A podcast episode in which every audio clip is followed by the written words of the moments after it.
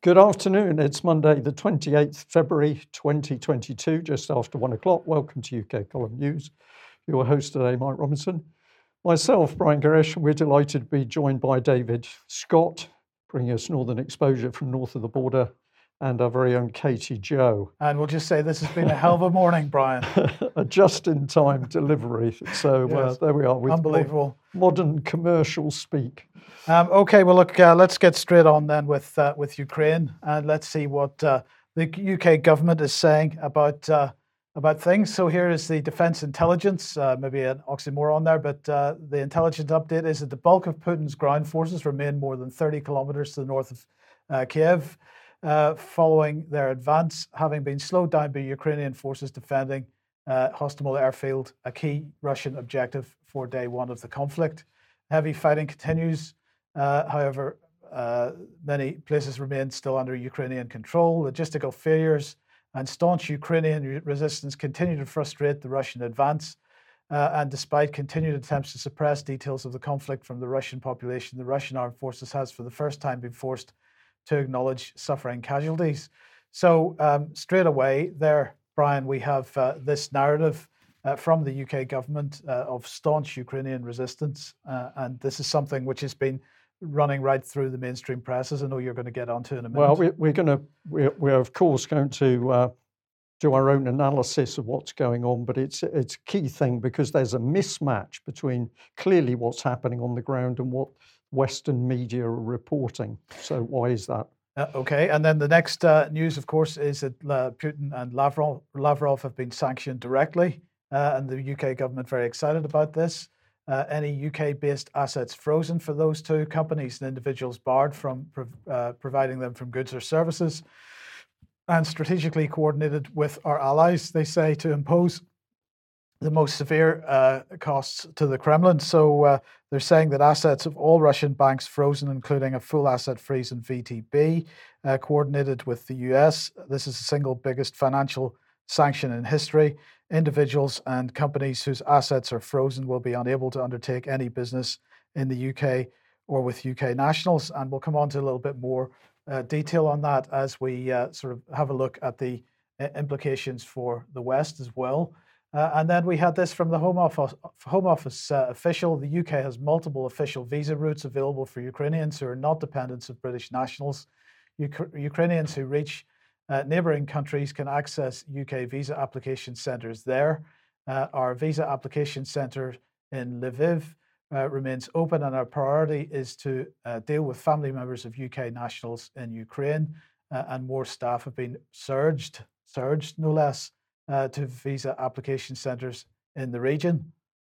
my question on this, of course, huge emotion over um, saying to Ukrainians, you can come to the UK, but what actual vetting is the UK government going to do of these individuals? As we'll see, there's questions to be asked, which I know you're going to be covering a little bit later. Yes, but maybe I could uh, say hello to David at this point and, and ask what you think uh, of uh, the stuff we've just covered, which of course happened over the weekend mainly? Well, the great difficulty is, of course, knowing what to make of it. We'll, we'll, we'll come to that point several times during the news today. How much of it is accurate? We know that both sides are seeking to control the narrative and spin and uh, release information for propaganda purposes. Um, trying to figure out exactly what's happening is extremely difficult. Um, it seems to me that it is neither a, a, a, a full out Russian assault, it's much more limited and targeted uh, than that. Uh, but there does seem to be uh, some degree of stubborn resistance from the Ukrainians. So any idea that they would just melt away um, or that they'd be overthrown uh, quickly with, with barely a struggle is clearly not correct either. Um, so uh, there's, but there's very little there's very little intelligent commentary in the mainstream press about what's actually going on. Indeed. Yes, well, and that's very interesting because, of course, you would have thought that uh, the BBC and uh, uh, other media in UK would have been wa- awash with comments as to what was going on because we know that UK uh, and Western media loves a war, but uh, comment is. Well, the, the, the, they're, they're awash with comments, Brian. Uh, the BBC World Service has basically been doing 24 7 on the Ukraine now for five days. Uh, what they're not awash with is any insight or, or honesty or really very much information. Uh, it's, it's the same talking heads being, being um, trotted out again and again on a loop uh, to fill airtime, but there's very little insight. Yes, agree with that. I, I should have said factual information as opposed to Yes. comment. Um, so, uh, uh, David, let's uh, come on to this tweet from uh, Euromaidan Press. Uh, UOC of uh, Moscow Patriarchate leader Metropolitan uh, Onufry uh, publishes appeal calling for support for the Ukrainian army uh, and on Pu- Putin to stop fratricidal war. So this is the this is the the patriarch of the um, the, the primate of the uh, uh, the Orthodox Church in Ukraine, um, and it's an interesting tweet, I think, for a couple of reasons.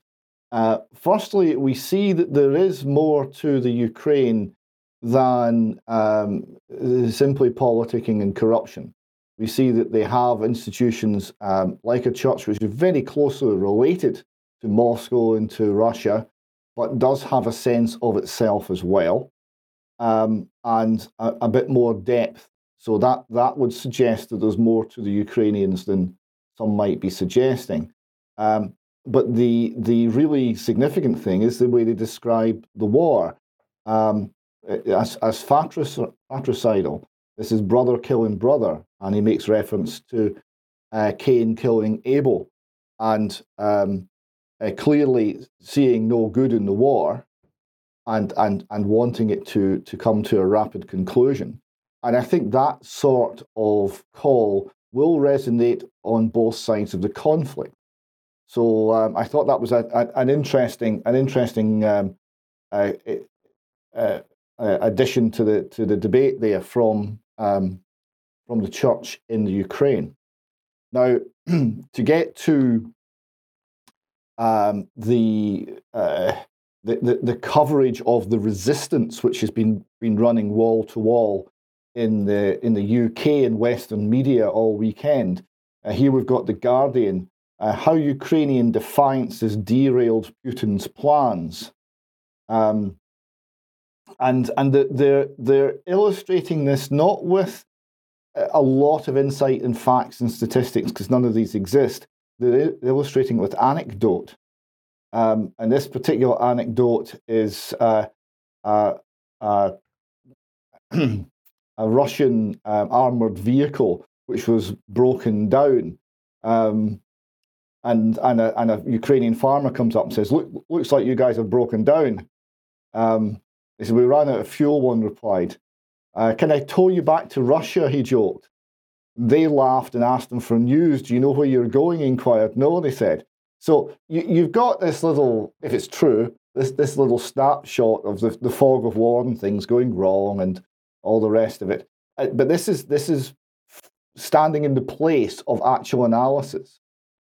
Um, and uh, the Mail Online is is is pushing um, why Putin's 15 billion pounds a day invasion isn't going according to plan, and, and starts quoting the MI6 chief, more of him as the news goes on.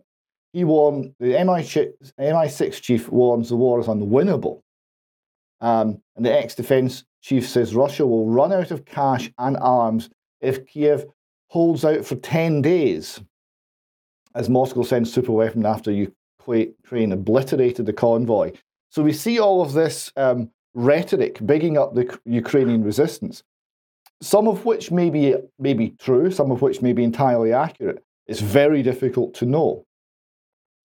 Uh, and they're suggesting that things are not going according to Putin's plan, which is almost certainly correct. You know, no plan survives contact with the enemy, said Rommel, and he wasn't wrong. Uh, the Mail Online continues. Um, the head of Britain's MI6 uh, intelligence service believes the war in Ukraine will prove unwinnable because Vladimir Putin will never attain political victory over the country's people, which is a different thing, right? Uh, it, the article Moore was reacting to, to was penned by Lawrence Freedman, Emeritus Professor of War Studies, King's College London, who said, quote, even if the government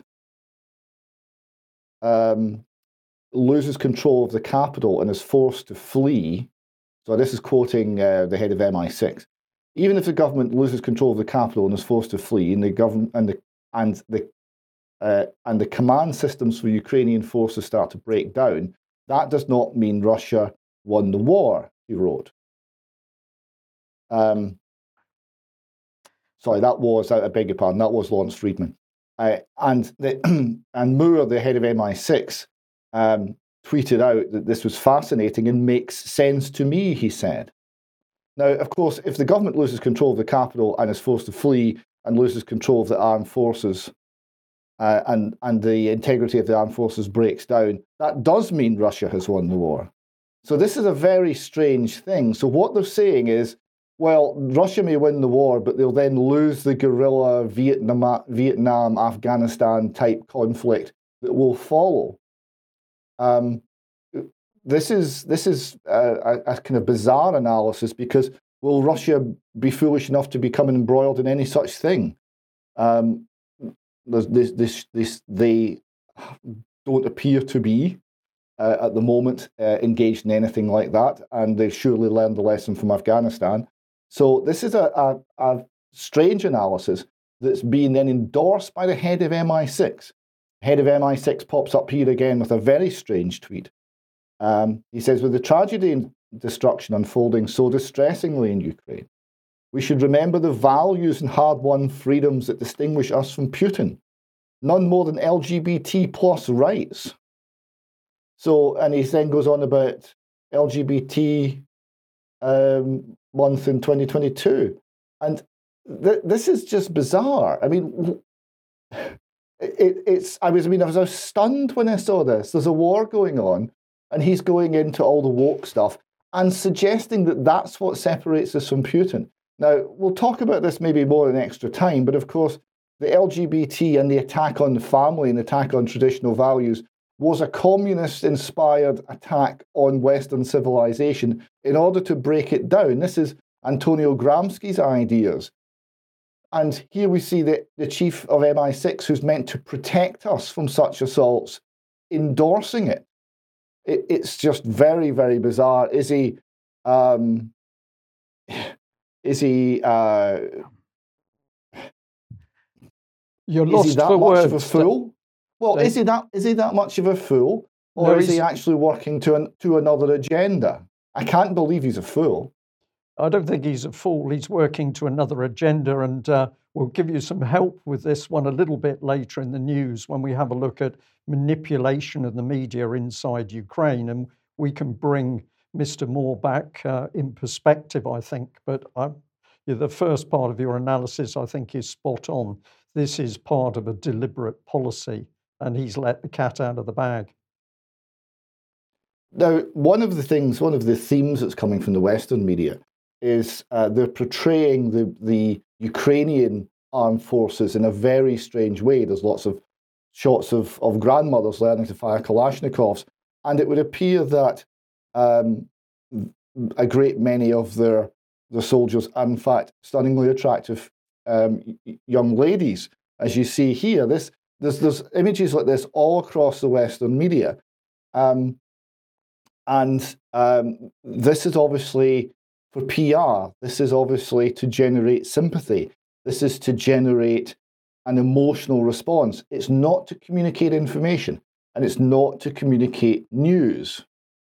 Um, now, it gets then even worse when you get to what the British government's saying, some of which I found ex- exceptionally disturbing. So here we have, um, uh, sorry, beg your pardon. Here we have um, a, a, a, bit of uh, a still from a, a video interview that was done by Talk Radio. Conservative MP Sir Roger Gale says all Russians living in Britain must be sent home.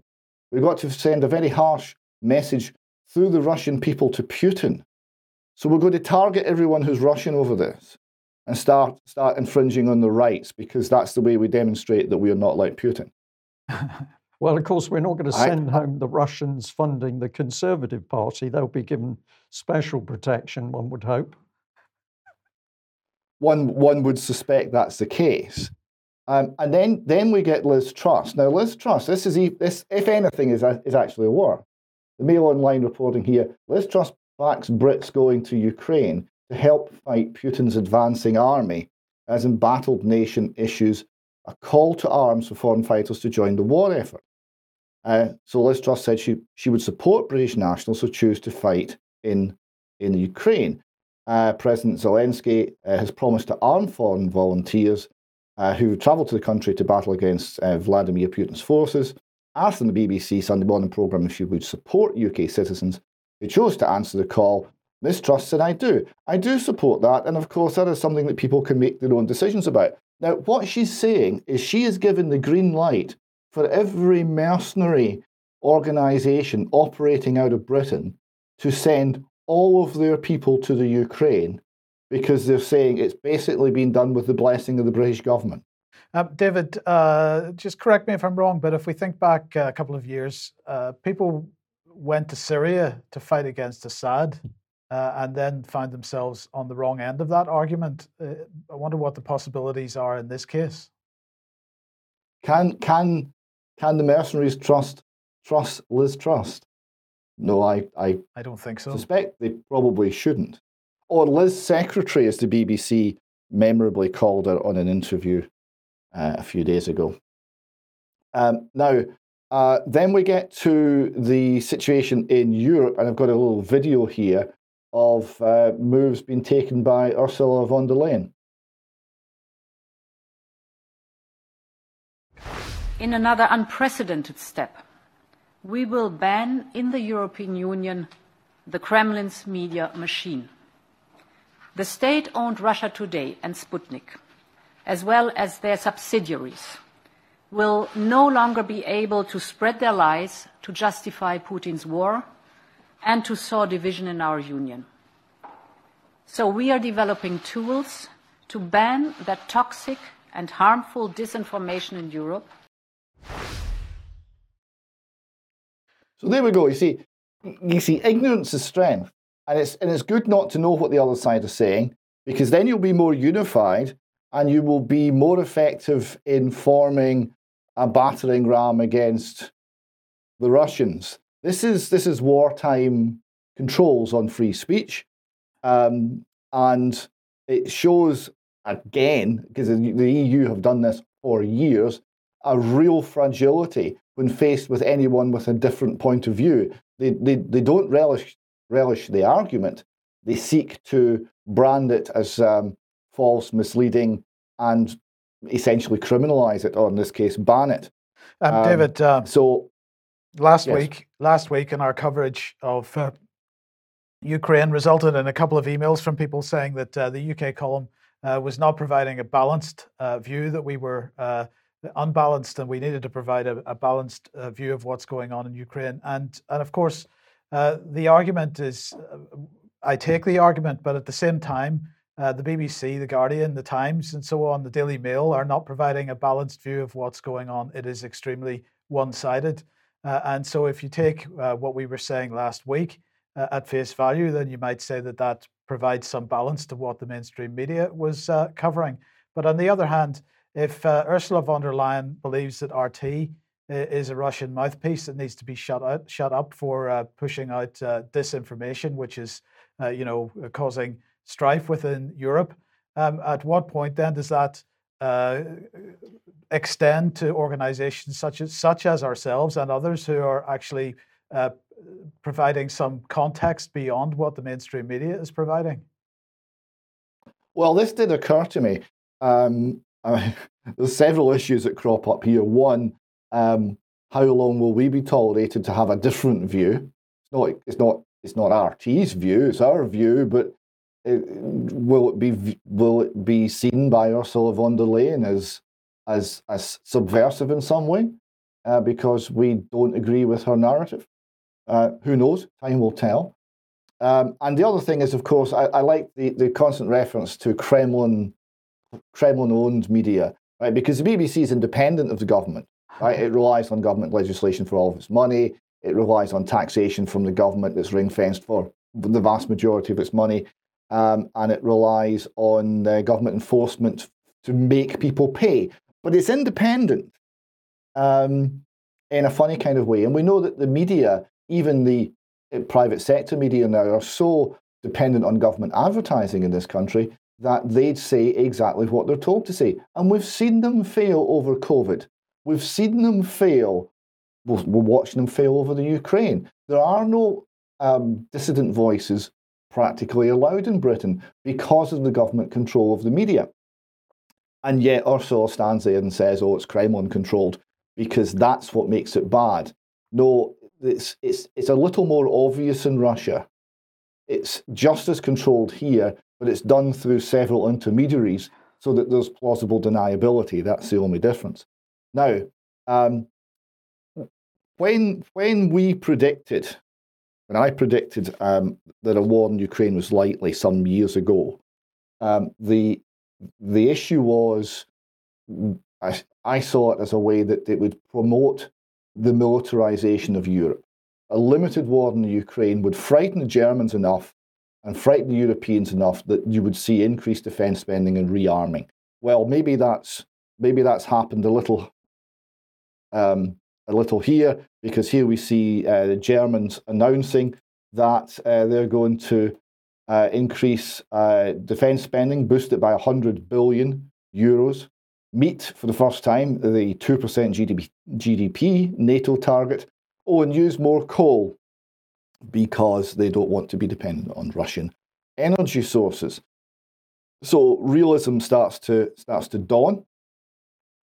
Um, and this goes on, and they're also saying they're shipping a thousand anti-tank weapons and 500 surface-to-air missiles from German military stocks to the Ukraine. Um, and uh, the German parliamentarians uh, were told in the Bundestag uh, uh, by the minister responsible that in attacking Ukraine, Putin doesn't just want to eradicate a country from the world map, he is destroying the European security structure. So it's being, it's being spun as an attack on the whole of Europe, and the whole of Europe are being encouraged to mobilize to at least some extent uh, in response. Um, so um, we do have some dissident voices in the UK. Uh, John Pilger's one. Uh, he writes, The hypocrites on parade, watch them on CNN, the BBC, read them wall to wall. He's not, he's not wrong there. Now imagine a strategic enclave of Britons or French or Germans or Americans under violent siege, shelled and terrorized for eight years. Would this be toler- tolerated by the rules of the world? And he's, he's raising the important issue of seeing things from the Russian perspective. One of the reasons that it's very bad to ban organizations like RT is it's important to find peace and to find ways out of this to see things from a Russian perspective. Um, uh, you were talking on Friday uh, with Patrick um, uh, Mike about uh, some of the British roles in uh, Ukraine and some of the extremists in the Ukraine. Um, and we've got here a, a, an article from Declassified UK highlighting the same concerns. It says UK commanders in Ukraine um, meet the neo Nazi linked National Guard to deepen military co- cooperation. Um, now, this um, you see here, this um, sorry, beg your pardon. Uh, the so the, this article goes on and says the Ukraine National Guard says it had a meeting last year with, U, with the UK military, and in, uh, in which the UK military agreed to start training its forces, which include a thousand strong neo-Nazi unit. The UK Ministry of Defence disputes this claim. It's all relating to Operation Orbital, which launched in 2015 and has so far only trained Ukraine's regular armed forces. This is UK forces training forces in Ukraine. Expanding it, expanding it to include the National Guard would be controversial due to the sensitivities around the far right sympathies of some of its units. Uh, British commanders of Operation Orbital, UK's military training mission in Ukraine, are pictured alongside three NGU officers as they sit around a table uh, taking notes. So that um, uh, that shows uh, that, there, that there is at least some legitimate concern over some of the people that we might be backing here, and that needs to be discussed more openly. Uh, yeah, well, uh, yes, we did mention that a, a couple of weeks ago uh, because Operation Orbital, of course, as the, the UK government claims, uh, was only uh, dealing with UK armed forces, or sorry, Ukrainian armed forces, but then they did acknowledge some support for the National Guard. Now, the question is, were Azov Brigade involved in that? And if you remember the Daily Mail article, um, absolutely highlighting the fact that Azov Brigade um, openly wearing their Nazi uh, insignia. But look, here's uh, here's the thing: Facebook has now decided to allow praise of the neo-Nazi Ukrainian battalion, that's the Azov Brigade, uh, if it fights Ukrainian uh, Russian invasion. Sorry, this is in the Intercept, uh, and uh, so they quote a statement from Facebook, and here it is from Meta, of course, because that's what it's known as. For the time being, we're making a narrow exception for praise of the Azov regiment. Remember, these are people that are wearing SS badges and other Nazi regalia in their day to day operations, uh, strictly in the context of defending Ukraine or in their role as part of the Ukraine National Guard. But we're continuing to ban all hate speech, hate symbolism, praise of violence, generic praise, support, or representation for the Azov Regiment and any other content that violates our community standards. So, so you can be you can you can be extreme right wing to the extent you can be accused of being Nazi, as long as you're fighting on the right side, that's okay with them. So you have to be the right kind of Nazi. It's a bit like Boris and his Russian money. You've got to be the right kind of Russians to put, give money to the uh, Tory party. You've got to be the right kind of Nazi uh, to have your uh, material promoted on Facebook, it seems. It's getting a bit obvious, Mike. Yes. I think. Uh, well, things are not obvious to everybody. And I just put, picked out this email because I think it, it was an interesting one. Uh, this is what was said. We've all become more knowledgeable about the background to the Ukrainian crisis over the past few weeks, and as always, the effects on those living in and around the region are devastating and have clearly been so for many years. What I'm struggling to comprehend is why would a World Economic Forum participant, i.e., Putin, who appears to have gone along with the COVID scam, mask jabs, etc., then perform so as to fracture the World Economic Forum alliance. Is this part of a complex World Economic Forum plan to convince us that all the world's leaders are madmen and thus encourage support for a one world government? Or has Putin and maybe his Chinese counterpart decided they could go it alone with their own one world uh, domination? And the ending of the email was it would be interesting to hear what you and your colleagues make of this very confusing state of affairs. My limited exposure to government strategic planning certainly is suggestive of plans within plans, i.e., multi level scenarios being brought to bear. Well, I'm just going to say very nicely that, uh, of course, we are certainly seeing very powerful hands controlling the political agenda. They've got to be, in my opinion, the same hands that are controlling uh, the world's uh, banking cartel because you have to control the money to control the politics. But really, the, the person sending in the email, I think, has answered their own question that there will be divisions in the ranks, there will be infighting, there will be um, attempts to grab power. There is not going to be any uniform plan that's going to be 100% successful, as uh, David Scott mentioned with regard to, to fighting in Ukraine. So, what we've got to do is look at the actions on the ground. Um, piece by piece. We've got to look at the evidence. And uh, the evidence we are seeing at the moment is clearly that Putin is not going along with those plans. What has he got in store later? We've got to wait and see. Uh, but at the moment, things are not going entirely the, the, the, way that the World Economic Forum's control would like it to go. So let's return on the uh, press reports. This was the Mail. Kiev survives another night. Demoralized and exhausted Russian troops suffer heavy losses. I can't really read too much more of this because, of course, what the Daily Mail hasn't been showing is any evidence for those demoralized and exhausted Russian troops. So I was just going to label that one with spin. Uh, I can't think of any other word to put on it. But let's see if we can bring up the video clip with the uh, Moscow journalist uh, Tatiana uh, Kukareva, because she's asked a very, well, she starts to talk, but what she says is very, very interesting. Now, let's listen to this lady. We're accepting she's a Moscow journalist, but listen to what she says and how the gentleman interviewing her responds. What the Russian troops are doing? Well, first of all, let's uh, you know let's get one thing straight. Uh, you're saying troops, however, there has not been any proof of actual troops going into Ukraine, and the Ministry of Defense has stated clearly that this operation, which you cannot truly classify as an invasion because, again, there are no troops on the ground, has been targeting military targets within Ukraine. So we're talking airfields, we're talking air defense systems, we're talking. Tatiana, you're not serious, right? I mean, I, I want to be. You can't be serious. This is not an invasion. I want to ask you why this is not an invasion. What we're seeing now in, in Ukraine. Of the definition of the word invasion. What? Do you know it? I'm not playing a game with you, Tatiana. I'm asking you how on earth can you justify what we're seeing now is not an invasion? You call yourself a reporter. Answer the question. Why is this not an invasion? What's that? What's that? The, the justification there in Moscow? Well, again, an invasion would actually require for Russian troops to go into Ukraine, which they have not. Those are precision strikes that, being, that are being carried out from Russian territory, and they're only targeting military targets. Uh, as for justification of the operation, I believe that the president has actually been very clear so far. Uh, he recognized the independence of the two republics on Monday. And what you're showing now, those, uh, unfortunately, the pictures that cannot be verified that those are troops going into Ukraine. Uh, hang there on. is no verification. Tatiana, I'm, I'm sorry.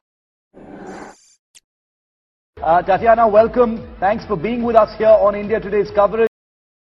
Uh, well, there you have it. So, uh, very interesting what that young lady is saying that there has effectively been comprehensive surgical strikes against mainly military targets in Ukraine. The point she's making is where are all the troops on the ground? Because, of course, we're not seeing the images in any of the BBC or the Western media reporting to demonstrate that there has been a major full scale invasion. What is the result of what she says? She's cut off, and particularly after she's pointed out the video clips she maintains are not actually of uh, Russian troops entering Ukraine. So she's cut off. We're not allowed to hear what she says. And then it takes an, uh, uh, a station in India to conduct a proper interview with her. So let's have a look at this second video clip now. So compare what that Moscow reporter was trying to say with how the West would have us look at the Ukrainian situation. And this is a video clip with uh, Good Morning Britain's Richard Gaisford, who is apparently on site. Yeah, we have uh, taken uh, quite a number of precautions. I don't want to go too deeply into them, uh, but uh, we have uh, got our, uh, in fact, it's just being passed to me now. we have got our personal protective equipment uh, to put on. I can put that on. We also have our vests, uh, should we the need arise as well, Ben and Kate. It is a, uh, a tricky time, I think, for, um, uh, for, for many, obviously, in the city who don't have this kind of equipment to hand. And as I look out now, there are still people walking through the street, walking their dogs. Uh, just in trying to lead a we're normal gonna, we're life. We're going to let you get to uh, safety, gonna, Richard. We're gonna just, and we'll come back. Get, let me get myself. Let me get Sure, okay. and we'll come back to you. You get yourself safe. I mean, this is not credible. There's, he's just he even admitted there's people walking their dogs in the streets. Where, you compare this to the, the footage of Iraq, for example, when we when we decided to invade Iraq to or get the rid severe of a, fighting in, in Syria. Right, and and so where where is it? Well, uh, we're, we're struggling for words because it is so appalling. But if, if you saw the very start of that clip, which is a little bit messy, he's completely caught out. And then the where's your safety equipment is thrown at him. And of course, he's then got to play the game. Meanwhile, you can see the people walking across the street in the background. So we're now starting to see the evidence that what the Western media, BBC, and uh, newspapers are saying does not match up with what the situation appears to be on the ground. But it gets worse because here's the Mirror um, coming up with this journalist, BBC journalist Clive Myrie. Uh, he apparently sheds a tear while reporting live from Kiev after all the bloodshed. Um, it gets really confusing. He said a country at war after a huge Russian military offensive by land, sea, and air But we come back to what the lady journalist was trying to say is where are the thousands of troops on the ground? We're not seeing them. There's something different going on here. Uh, and of course, the BBC has just been pushing this line. And we picked up a few days ago that the lady, Sarah Rainsford, who was pushing this uh, uh, fact that uh, the, Ukraine was something Russia had pushed and pushed to do, a full scale invasion, uh, she'd got an axe to grind because she'd been thrown out of Russia. But let's get back onto the meat of it, which is the BBC's own charity, BBC Media Action. We've pointed out that they've been in Ukraine supporting the newly established national public broadcaster in Ukraine to improve its capacity as an, quote, independent, impartial news broadcaster through two projects. And if we have a look at those projects again, um, so I've switched a little bit quickly there, but what you will see is that these are projects funded, uh, as you can see, by the EU itself and the UK Foreign and Commonwealth and Development Office and it's called good governance. So when the UK and the EU can get inside Ukraine and control its media, that, Mike, is good governance. Of course. And when you can censor any other viewpoint, that is good governance. So this is the sort of glossy image from BBC Media Action. And note that uh, inset headline, which I've taken out of their text, shaping and challenging the agenda. What are they talking about? Well, it says they've covered such major stories as unrest in Belarus, conflict in Nagorno Karabakh, and of course, the COVID 19 pandemic and ongoing conflict in the country's east and in Crimea. So, this is the BBC boasting that it's now able to control the agenda and insert these narratives into Ukrainian uh, news stories. And this is where we get a little bit more because if we have a look at this paragraph, including government measures against the LGBT, LGBTQI plus community in neighboring Hungary, extensive coverage of sexual harassment in a Ukraine university, and evidence suggesting non binary persons held high office a thousand years ago. This is the BBC propaganda to destroy a country from the inside. So they're focusing on conflict and undermining traditional Ukrainian society. This is what the BBC is about inside Ukraine. And we get a bit more from this headline Ukraine to broadcast to Crimean Tatars. Where's this come from? Well, this has come from BBC Monitoring, which of course works hand in gloves with the UK security services. And so, what the BBC and the UK government are doing is cynically using Ukrainian people to unleash an information war on Russia and the Crimea. David, just very quickly, this is so disgusting. It's so cynical. It's so wrong. The BBC should be closed down and exported to Russia as fast as possible. I don't, I don't know you how else. do that to the Russians. Well, I'm sure the Russians would know how to deal with them. It's, it's been obvious that so many of the BBC journalists are running as fast as they can from the Russians, leaving their Ukrainian friends to suffer. Mm. And I think it's because the Russians would know exactly how to deal with them. David, just very quickly, this is not imagination. This is fact. What's going on here? The, the, this is this is this is a soft power attack. This is hybrid warfare. Right? The BBC is being viewed as an arm of the hybrid warfare, total warfare state. And they're out there to change Ukrainian society and they're out there to change ultimately Russian society. Um, now, the, the degree to which what they are peddling was the sort of thing that the communists peddled to destroy the West in the 50s and 60s and 70s is remarkable.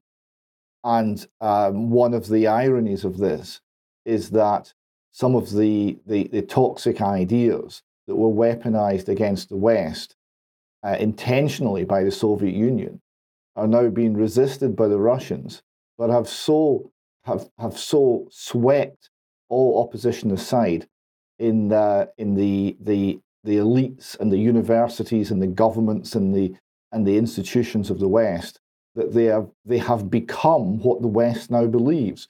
We've now got an MI6 chief who says what separates us from Putin is that we we we celebrate um, LGBT plus month in 2022. Uh, that's that's the difference. Um, it's it shows a society in the West utterly root, uh, rootless and lost, and this is seen. This is this is noticed from Russia, and it's noticed from parts of the Ukraine, and it's it's seen for what it is. And this yeah. is why we have to have dialogue so that we can understand the other point of view.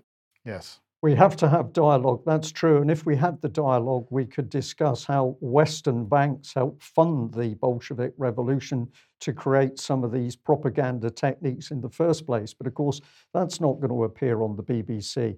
Back to their charity, BBC Media Action, and I encourage people to go to the website to read all this stuff yourself because they're, they're talking about a second phase of their project to control the uh, Ukrainian uh, media called Newshouse 2 has brought the opening of the new newsroom. It brings in the German partner here.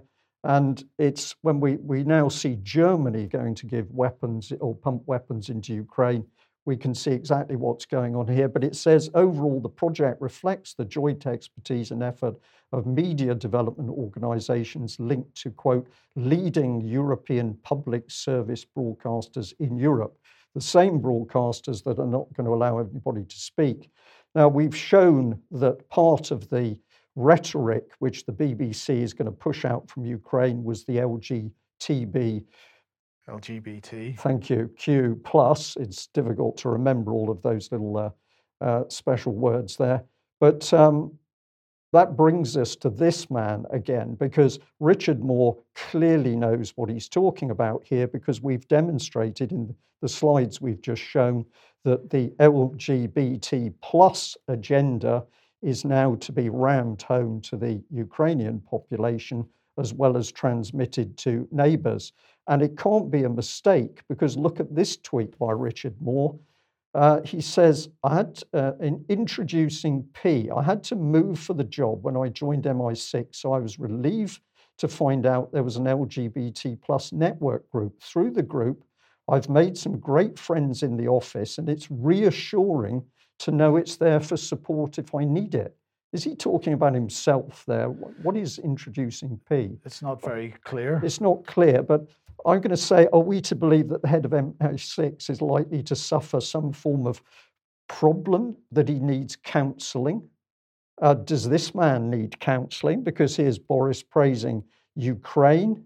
And um, what's really going on? He says, because the world needs a free and sovereign Ukraine. Well, free and sovereign uh, for Boris means controlled by the US, UK, EU, and BBC. And I'll just leave uh, people with this BBC image, strangely, which shows that NATO and EU expansion right up to the Russian borders. And of course, this is what is causing the Russians such a problem in the first place. So the evidence is there. I think we have not got a full scale invasion going on in Ukraine. We've got something very different. And the Western media is too frightened at the moment to tell the UK population exactly what's happening. Right, David, we're well over time, so we need to accelerate things somewhat here. So uh, let's just put this uh, uh, cartoon up first. Yeah, this just shows there are voices that, that, are, that are seeing things from a different perspective. You've got Uncle Sam having gone through uh, Iraq and, and Libya and Syria and caused horrendous problems, gets to Ukraine and finds the Russian bear at the door and uh, is having to think again. There's an element of truth in that. Um, now, the next um, the next uh, piece I've got is uh, a lecture from 2015, um, University of Chicago, um, uh, Mr. Um, Mearsheimer, and uh, this is looking much more intelligently about the reality of the situation in the Ukraine. The reason you're playing a losing hand is because this is a competition between economic considerations and security considerations. The basic mindset of people in the West is that you can punish the Russians economically and they'll throw their hands up. My argument is when security considerations are at stake, when core strategic interests are at stake, And there's no question, ladies and gentlemen, in Russia's case, this is a core strategic interest. Countries will suffer enormously before they throw their hands up. Right? So you can inflict a lot of pain on the Russians, and they're not going to quit. And they're not going to quit because Ukraine matters to them. And by the way, Ukraine doesn't matter to us. You understand there's nobody calling for us to fight in Ukraine. Even John McCain, who up until recently has never seen a war he didn't want to fight, right, is not calling for using military force in Ukraine. What John McCain is saying is, not, is that Ukraine is not a vital strategic interest for the West. That's what he's saying. It is a vital strategic interest for the Russians. They've made that perfectly clear, and not just Putin, right? So, in terms of the balance of resolve, it's all on their side. And I showed you that slide up there that depicted how much economic leverage the Russians have because of all that natural gas going westward. So, we're playing a losing hand here. Yeah, I don't think there's so too much this, argument this, there. Yeah, this recognizes the reality of the situation and the importance of the Ukraine and Sevastopol and the Crimea uh, to to the Russians. Um, uh, Mr. Mearsheimer goes on and and explains um, some of the facts on the ground. I've got a couple of quick maps here. One shows the ethnic breakdown of Ukraine. Uh, the red and pink areas, those are Ukrainian and mostly Ukrainian speaking. Uh, the yellow areas uh, are Russian speaking, and the brown um, brown areas are, are, Russian ethnically. So that shows you a very distinct split across the country. And when you then go to the voting, uh, Ukrainian election 20, uh, 2004, this is uh, Yushchenko versus Yanukovych, uh, you see the voting follows exactly that ethnic and linguistic split. And it's the same again in 2010, uh, where it's uh, Tymoshenko versus uh, Yanukovych. And uh, the, you see the split in voting intention, so political allegiance is following the same uh, the same division. I've got a second clip here from uh, uh, from Mr. Mearsheimer, who uh, summarises the situation we currently see very well. But I actually think that what's going on here is that the West is leading Ukraine down the primrose path. And the end result is that Ukraine is going to get wrecked. And I believe that the policy that I'm advocating, which is neutralizing Ukraine and then building it up economically and getting it out of the competition between Russia on one side and NATO on the other side, is the best thing that could happen to the Ukrainians. What we're doing is encouraging the Ukrainians to play tough with the Russians. We're encouraging the Ukrainians to think that they will ultimately become part of the West because we will ultimately defeat Putin and we will ultimately get our way. Time is on our side. And of course, the Ukrainians are playing along with this. And the Ukrainians are almost completely unwilling to compromise with the Russians and instead want to pursue a hardline policy. Well, as I said to you before, if they do that, the end result is that their country is going to be wrecked. And what we're doing is, in effect, encouraging that outcome. I think it would make much more sense for us to, neutral, to, to work to create a neutral Ukraine. It would be in our interest to bury this crisis as quickly as possible. It certainly would be in Russia's interest to do so. And most importantly, it would be in Ukraine's interest to put an end to the crisis. Now, he talked there about uh, the degree to which the Ukraine is vital, a vital strategic interest of uh, Russia. Um, against that, uh, I've got here an extract from a document from NATO, uh, the Bucharest Summit Declaration from the 3rd of April 2008. Clause 23 reads NATO welcomes Ukraine's and Georgia's Euro Atlantic aspirations for membership in NATO we agreed today that these countries will become members of NATO. That uh, was ex- extremely rash and dangerous and did no good at all for either of those countries. and was a, a, most unwise statement to be making. That was that was reckless.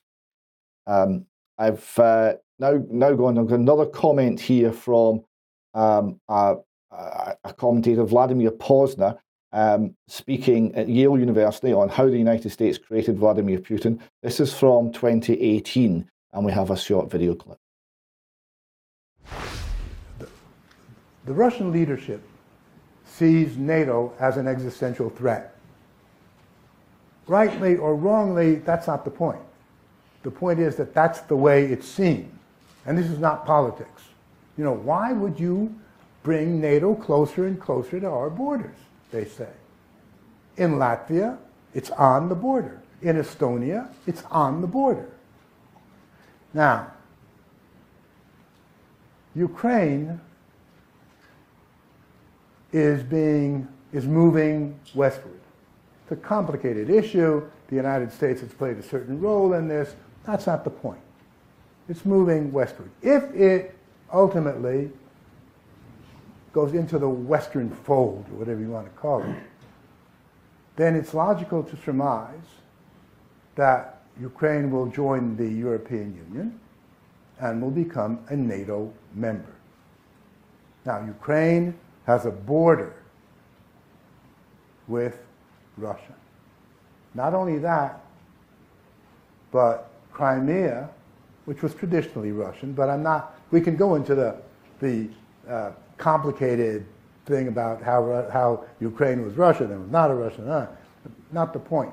But Sevastopol was always the base of the Navy, the Russian Navy, um, naval fleet of the Black Sea. So if Crimea remains Ukrainian, and if Ukraine becomes part of NATO, the Russian fleet won't be in Sevastopol, but the, the American Sixth Fleet might very well be there. And NATO will be on Russia's southwest border.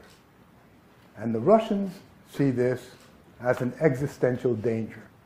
And they say, we will not permit it. Now, does that correspond to international law? No, it doesn't. But when you talk about existential threat, you say, I don't care about international law as in the Cuban Missile Crisis. You say, no, we don't give a damn how you feel. We're not going to allow this. And that's the position that the Russians were in, and that's the position that should have been uh, discussed in our parliament, in our press, and our nation, um, and should have been factored in to reasoned analysis. And it seems simply wasn't. Yes. Okay. Well, I'm just glad um, somebody mentioned the Cuban Missile Crisis because, of course, when the when the shoe was on the other foot, everything was different. But uh, we can come to that another time. Yes. Now uh, let's just have a look at what the effect uh, of the sanctions has been on Russian currency. First of all, so here is uh, from TradingView uh, the British pound versus the uh, Russian ruble, and we can see what's happened in the last day or so. The ruble has collapsed uh, but not just against the pound, against most currencies. So this is against the uh, Chinese yuan. Um, but the question is, what is the impact that that's having in the West? Uh, Russia clearly is going to be suffering as a result of that. Uh, but uh, if we have a look at uh, the oil price, well, that has gone up finally, gone up 5% or so today, or at least it had just before the program. Um, BP, of course, has got interest in Ukraine, well, that and Russia, and they have uh, their stock price has uh, gone down quite a bit over the last uh, few days. You can see uh, it fell off a cliff there for a while. So it certainly is having an impact on Western companies as well, but also in terms of whether we are going to be eat, uh, going to be able to eat in the coming days and months. Um, the price of wheat going back up to historic highs as well. Um, and then if we just move quickly on, to add on to what Brian was saying as well, I just wanted to highlight this article from Off Guardian seven fake news stories uh, coming out of Ukraine, and they talk about the uh, uh, ghost of Ukraine. The early Friday morning, it was reported that a strange Ukrainian, or sorry, a single Ukrainian plane, a MiG-29, was patrolling the skies above Kiev. Uh, the English-speaking press called the unnamed pilot the ghost of Kiev and claimed he had downed six Russian jets in air-to-air combat in less than two days, making him an official fighter ace and probably uh, the fastest to ever earn that title, but of course it wasn't true. Uh, the second example they have are Russian planes flying over Kiev. Uh, a lot of people, they say, have been sharing a lot a short video of Russian planes allegedly flying low over the city of uh, uh, Kiev. The Times used it as a still from their story. Will sanctions stop a Russian shell? The problem is that it's not Kiev, it's Moscow, and it's not today. It's two years ago. It's footage of what's likely a rehearsal for the 2020 sure. Victory Day parade pass uh, flyover. Uh, and then the third example, Zelensky visiting his troops. Uh, this was mentioned in the chat box earlier.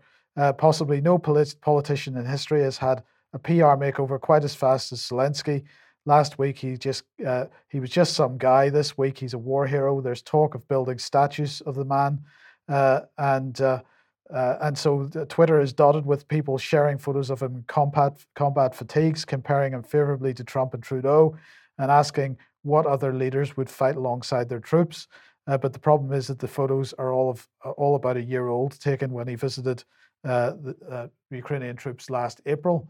So you know we have this, and in fact, if we go back uh, a week or so, even the BBC was uh, covering the, the fact that there were lots of there was lots of content doing the rounds in social media attributing things to Ukraine that weren't of Ukraine at all. But unfortunately, the mainstream media seems to have fallen into the trap and is using many of these themselves yeah. uh, because it suits their narrative. Um, so uh, let's, of course, ask the question: What has this done for Boris's reputation? And perhaps a little depressing that we see tweets like this uh, doing the rounds. Uh, Boris has really stepped up and has become the prime minister he was supposed to be in the last couple of days. Uh, do we agree with that? Uh, some people, some people bizarrely will, but of course the reality is that uh, Boris, very dangerous man politically and uh, capable of all sorts of things. He's smiling because he's got away with everything under the guise of this major invasion. Yes, and earlier David was talking about uh, the impact of this on Germany and its defence spending. Well, the EU is also having getting very excited about it. So here's uh, Charles Michel, uh, who is, of course, the president of the European uh, Parliament saying uh, we've long talked about the name, need for a European defence. I believe it's a necessity. This week, the European of Defence uh, became a concrete reality. Uh, and just to add to that, from a week or so ago, the European Commission pushed out this uh, document. Commission unveils significant actions to contribute to European defence, boost innovations, and address strategic de- dependencies. Um, so the EU very much back on the European Defence Union bandwagon. Um, and uh, Charles Michel again saying, uh, you know, giving his address in English to uh, the brave people of Ukraine, we are organizing the emergency delivery of defensive military equipment. Guns, ammunition, rockets, and fuel are all on their way to your tro- troops. Uh, long live Europe uh, and uh, Slava Ukraine. So, yes, what can we say? Well, I'd rather not say anything. I've got my arms folded uh, there, Mike, because we warned and warned what uh, the EU was really up to with defence unification, and now we can see they just want the excuse to do it, but they're not calming the situation in Ukraine. They want to pump in the weapons. They want to create billions of pounds in profit for the uh, weapons manufacturers and, of course, the international banks. So it's an obscene EU uh, agenda. It is indeed. So let's head over to Italy then. And here is uh, Pino Arlacchi, who's uh, former Italian senator and former UN Under Secretary General. He was part of the uh, UN uh, program on drugs and crime. Uh, and I just wanted to quickly run through a couple of things that he was saying in the last couple of days. it is Europe that holds the keys to ending Russia's military attack in Ukraine, only if it decides to act instead of bickering between Washington and the Kremlin, as it has done so far. Uh, the time for games is over, and precise security guarantees must be put on the table.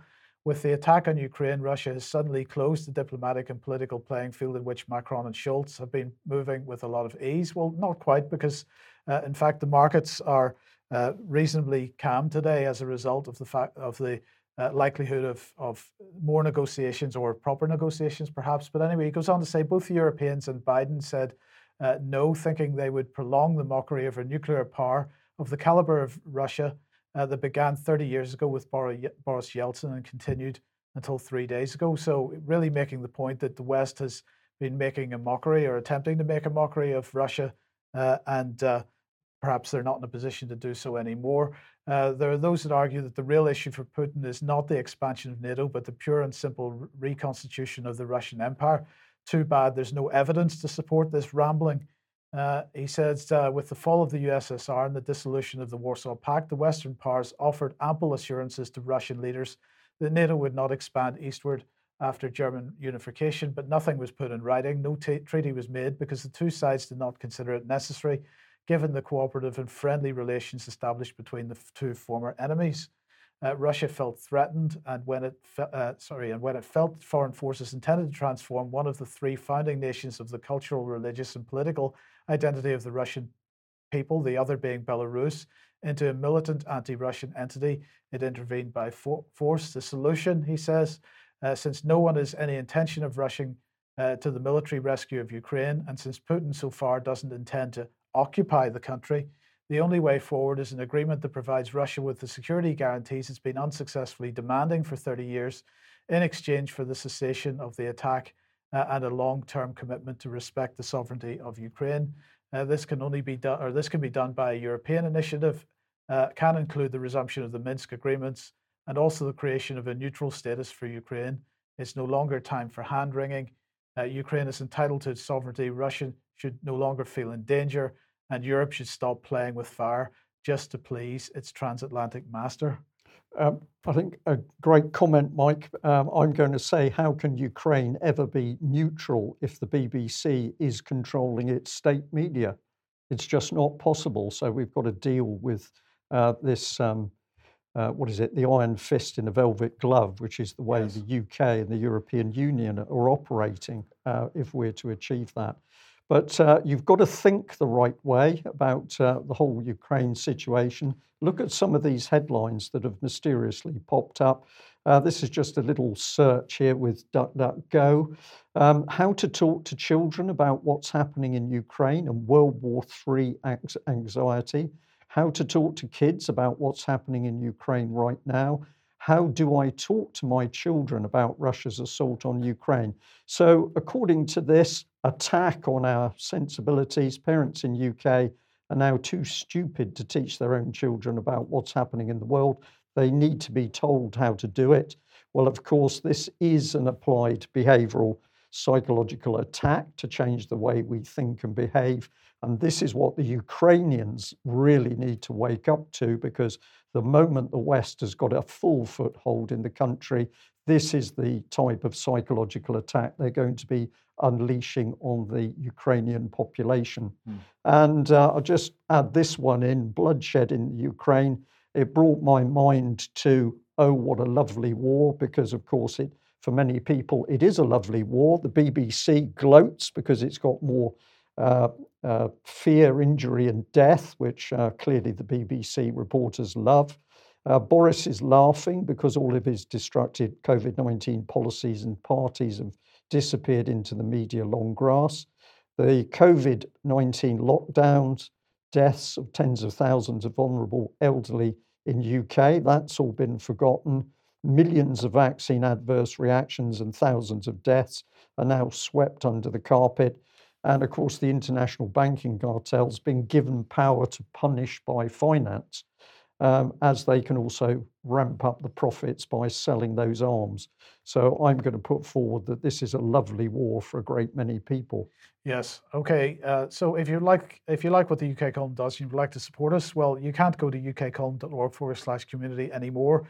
Uh, the new URL is uh, community.ukcolumn.org. So uh, please head over to community.ukcolumn.org if you would like to uh, support us. Uh, but also uh, you'll find, uh, if you find any of our material online uh, and you'd like to share it, that would be of great usefulness as well. Indeed. And uh, we just put up a little advert here that uh, Patrick Henningsen appeared on GB uh, News yesterday talking about Russia sanctions. And if you haven't seen that clip, you might go and have a look and see what Patrick had to say. Oh, Okay, uh, where does that take us? Uh, Canada, I Canada, think. David, and you have a little bit of video here with respect to Canada and Romania. Yes, we, we, we've spoken already how the West is now suffering from the evil unleashed by the communists of the former Eastern Bloc. Um, and Uh, here we have uh, a woman who grew up under those communists and who can recognize uh, what now afflicts us uh, when she sees it once again. I was born and raised in communist Romania. A little bit of history. Romania was a monarchy uh, before 1947. Then um, the communists came to power. They forced the king to abdicate, and then they took over the country. There were five important steps that led to Romania becoming communist or falling under communism. Number one, they closed churches. Number two, they closed small businesses, they destroyed them. Number three, they took all property away from all of us. Number four, they stopped us from traveling abroad. And number five, finally, they introduced universal basic income. Can you see the similarities? Yes. So she sees it. Uh, she sees it very plainly because she was brought up in it. And it's interesting to see universal basic income, which has, of course, been brought in to some extent during the COVID crisis by the back door, um, making a starring role there. Um, I've got one other bit of video here uh, on the situation in Canada, and it's Donald Trump. Now, Donald Trump sometimes is a great disappointment, sometimes he's a great inspiration. Um, uh, but he is a wild card, and he will he will call things in a way that goes against the interests of the ruling elite. He is a maverick, um, and is not controlled. And here he speaks about the Canadian trucker. The tyranny we have witnessed in Canada in recent weeks should shock and dismay people all over the world. In an advanced Western democracy, the peaceful movement of patriotic truckers, workers, and families protesting for their most basic rights and liberties has been violently put down.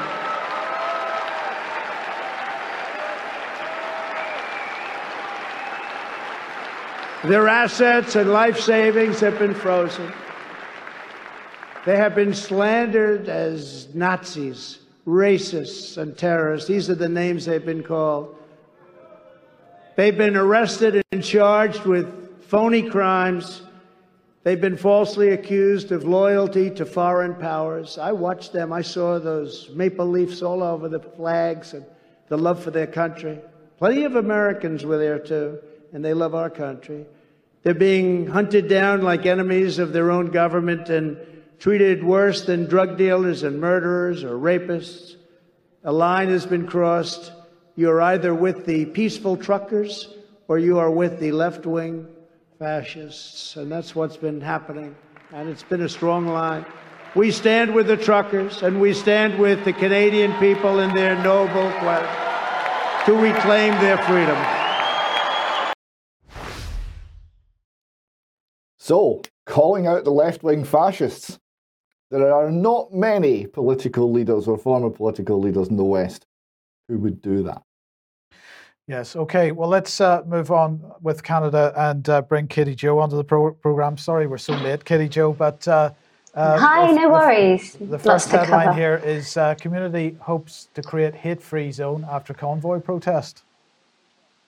Yeah, so um, the CBC News um, has posted an article that shows um, what it's like in Ottawa now. The truckers have gone, and apparently dozens have gathered at Minto Park to su- show support for residents and businesses that over the last four weeks have suffered from the presence of the Freedom Convoy.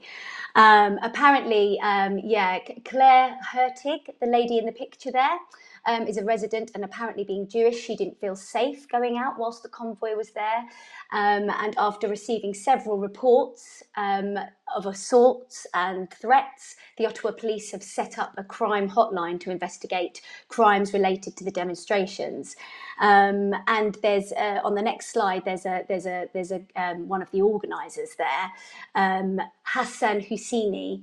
Um, he says that this is the beginning of our organising against the extreme right, against white supremacists in the city. We are not going to let it happen. The group are planning a march next Saturday. Well, this is completely different to the story, a completely different story to what Shannon Stubbs um, a Conservative MP for Lakeland said when I quoted her last week. She said the complete opposite. Um, she said, You know what the truth is? In the last six years, I've never felt safer on my walk um, than in the last three weeks. Um, there's also a, a, video that the CTV News have reported saying that there is still a small group of around 100 protesters protesting in Ottawa on foot against the mandates. And they are saying they're going to be there every day um, and they'll remain peaceful, but they will continue to protest until the mandates are lifted. The convoy is still carrying on in Winnipeg and other provinces. Um, and the government is still holding Canadians prisoners without bail for peacefully peacefully protesting. Pat Lynch and Tamara, uh, Pat King and Tamara Lynch, uh, two of the organisers of the, of the Freedom Convoy, um, uh, probably the most well known to people. Um, yeah, they've been denied bail, um, which is just absolutely horrific. Yeah. Okay, and uh, you wanted to show a little bit of video here. Yeah, a little bit of yeah video of the uh, of the march on Saturday. It was amazing. The Unite for Freedom march. Um, I've lost count of how many marches I've been on now. Um, I've been there as myself, as Polly Darton, with friends and family, always with my mum and my auntie Jane. Um, and the protests were always uplifting, even the ones where the police have behaved like criminals. Um, but, but Saturday was amazing because the sun was shining and the response from everyone, um, now that I'm recognisable, I suppose, from the UK column news was, was wonderful. Um, I'd like to thank everybody that took time to talk to me um, and say they all said such wonderful things about the, uh, the show, UK column uh, show. And um, yeah, I, I had a friend of mine just took a short little video um, of the day. It's only two minutes long. If you've got well, we're not we're not going to be able to show we're not going to be able to show it all, but oh, we'll show okay. we'll show some of it here. So let's let's have a look at this. Lovely. Rights. We will fight for our rights. We will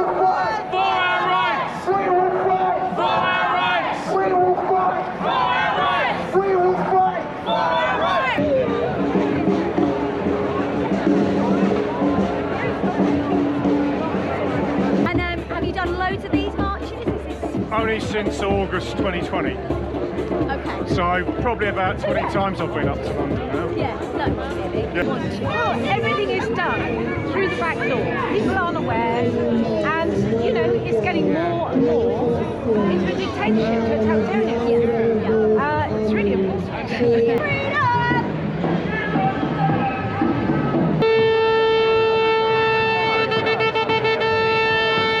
Yeah, well, I I mean, you know, they've got they've got perfect techniques to brainwash people, and it's all to do with their servitude, isn't it? You know. The cow shed. I was like, why the cow grid? We love the freedom freedom movement, movement, had to make that's a sign right. Oh, the brilliant. I love it when people... Oh, amazing. Okay. So if you're watching, Okay, so well, it's Yeah, I managed. Sorry. I was just going to say it's good to see some happy people. So people who are thinking and want to uh, speak out about what's happening, but they're also looking happy, and that's really good to see. Yes. Okay, thanks, Katie Jo. Thanks for that. Um, let's uh, let's move on here to Deutsche Telekom. Move on to co- uh, COVID issues because Deutsche Telekom, according to Reuters, is to build the uh, global COVID vaccine verification uh, app for the World Health Organization. Um, and uh, well, there's not really much more to say about that. They have been given, uh, they've signed a contract with Deutsche Telekom subsidiary T Systems to build this software solution for global electronic verification of uh, coronavirus vaccine certif- certificates. Uh, and it's going to be QR based, QR code based software solution. Uh, and they said that uh, in a statement on Wednesday that the World Health, Ortho, sorry, the World Health Organization would support its 194 member states in building national and regional verification technology that will work alongside this. Um, the financial details weren't disclosed, so we don't know the size of the contract. Um, health is a strategic growth area for T Systems, said T Systems Chief Executive Officer uh, Adel Al Saleh. Uh, T Systems previously worked on with SAP to develop Germany's Corona Warn app tracing and verification app uh, and a Europe wide digital COVID 19 vaccine verification system. So that looks like it's going to be rolled out globally. Um, but uh, David, the question then is why are there so many heart attacks? Yes, so the Daily Skeptic asked this. This is based on uh, information from the Health Advisory Recovery Team, HEART, uh, who have based a report on um, responses from 10 ambulance trusts in England, uh, recording the number of cardiac uh, calls for cardiac and respiratory arrests. And uh, you see here the, uh, the figures, which are quite striking. So you see this uh, plateau of, uh, of much higher levels of call out for cardiac and respiratory arrest. Um, and it's, it's up by, you know, get, getting on for 40% over the norm uh, that sort of order. So it's very, very significantly elevated. Um, I've also got here uh, uh some information from uh, Germany, a translation of a letter from a professor, uh, uh, to the Paul Ehrlich Institute. Um, and uh, basically, what they're saying is um, that uh, based on physicians' uh, billing data as a basis for analysis, uh, they, they, believe there's massive underreporting of COVID adverse reactions. Um, they actually uh, have estimated, uh, or they have got data that, that's, that's totaling um, uh, information on 10 million insured persons. And from that database, uh, they have found 217,000 treated cases of vaccine side effects. Um, and if those figures are extrapolated to the German population as a whole, it comes to between two and a half and three million people who have had to go to the doctor to be treated for the uh, adverse effects of the vaccination. That's some 4 to 5% of the entire population. And they conclude since we cannot rule out the danger to human life, we ask for your report um, on your response by the 22nd of February 2022. Uh, that response, when it came in, was described as disappointing. Uh, it uh, firstly um, raised concerns over the, the, the data. Now, it's simple, hard data that, that's been used here, but they're saying, oh, it doesn't go into enough detail. We don't know if these are just minor um, uh, effects from vaccination that really wouldn't normally be recorded. Uh, it's people going to see the physician and it's an insurance claim uh, uh, as a result. So uh, that, that that doesn't really seem very convincing. Um, they then go on to say the Paul Ehrlich Institute has been has begun planning a non-interventional study to comprehensively investigate the long-term safety of the only COVID-19 vaccines available in the EU and thus also in Germany this study is going to be funded and go on, so it's going to be launched. The study is due to be launched in the near future. So there we go. We've maybe um, uh, had uh, some um, uh, quarter, uh, sorry, if, three, four million Germans affected by adverse reactions, four to five percent of the entire population, a level of adverse reactions we've never seen before uh, in any um, vaccine rollout and the regulators are saying, well, in the future, we'll, we'll, we'll, we'll study this, we'll look into it. Don't you worry. Um, and that's obviously after the harm has been done. Yes, right. Look, David, I'm afraid we're out of time, but before we go, um, we should just put uh, uh, the donations for uh, legal fees for David Noakes up on screen here. Uh, and uh, well, we should be pretty proud of that. I think with you know, well done to the family for running this campaign, and uh, well done to the UK Column members that supported it. Uh, we've we've definitely got to say that. Now, I believe that something may be happening in the courts today, or at least is imminent uh, around David Noakes. As soon as we get information on that, we will of course report it back to our audience and for the benefit of people who contributed to that uh, uh appeal, but a very important one. Um, we've got other uh, appeals which we're looking at at the moment um, to do with, we think, very good causes. We just want to say thank you so much for donating. Yes. Uh, and David, just uh, end with the final slide then. Final slide, meme for the day. This is taken from the film Network, uh, and the, the text reads, reads the, the news used to tell you that something happened, and then you had to decide what you thought about it. Now the news tells you how to think about something, and you now have to decide if it even happened. Yeah. And I think uh, I think that I think that fit, fits very well with the whole Ukraine narrative at the moment, doesn't it? that's where we are with the Ukraine. Yeah. Yes. Yeah. Okay. Well, we're going to end there. And uh, thank you to all of our listeners and viewers today. Obviously, there is so much to try and cover in the news. We, we've had to cut short some of the things that we were going to uh, talk about today, but that's the nature of uh, events in the world in 2022. Can we also say a very, very big thank you to UK Column subscribers? But just a little gentle reminder that if you're an annual membership, um, do check out whether it's due for renewal or perhaps it slipped your mind. Uh, we want you to stay with us. So thanks very much if you can just do that. We'll be back in a few minutes on the uh, main live stream for uh, some extra, and otherwise we'll see you on uh, at 1 p.m. on Wednesday. Excellent. Bye bye. Bye bye.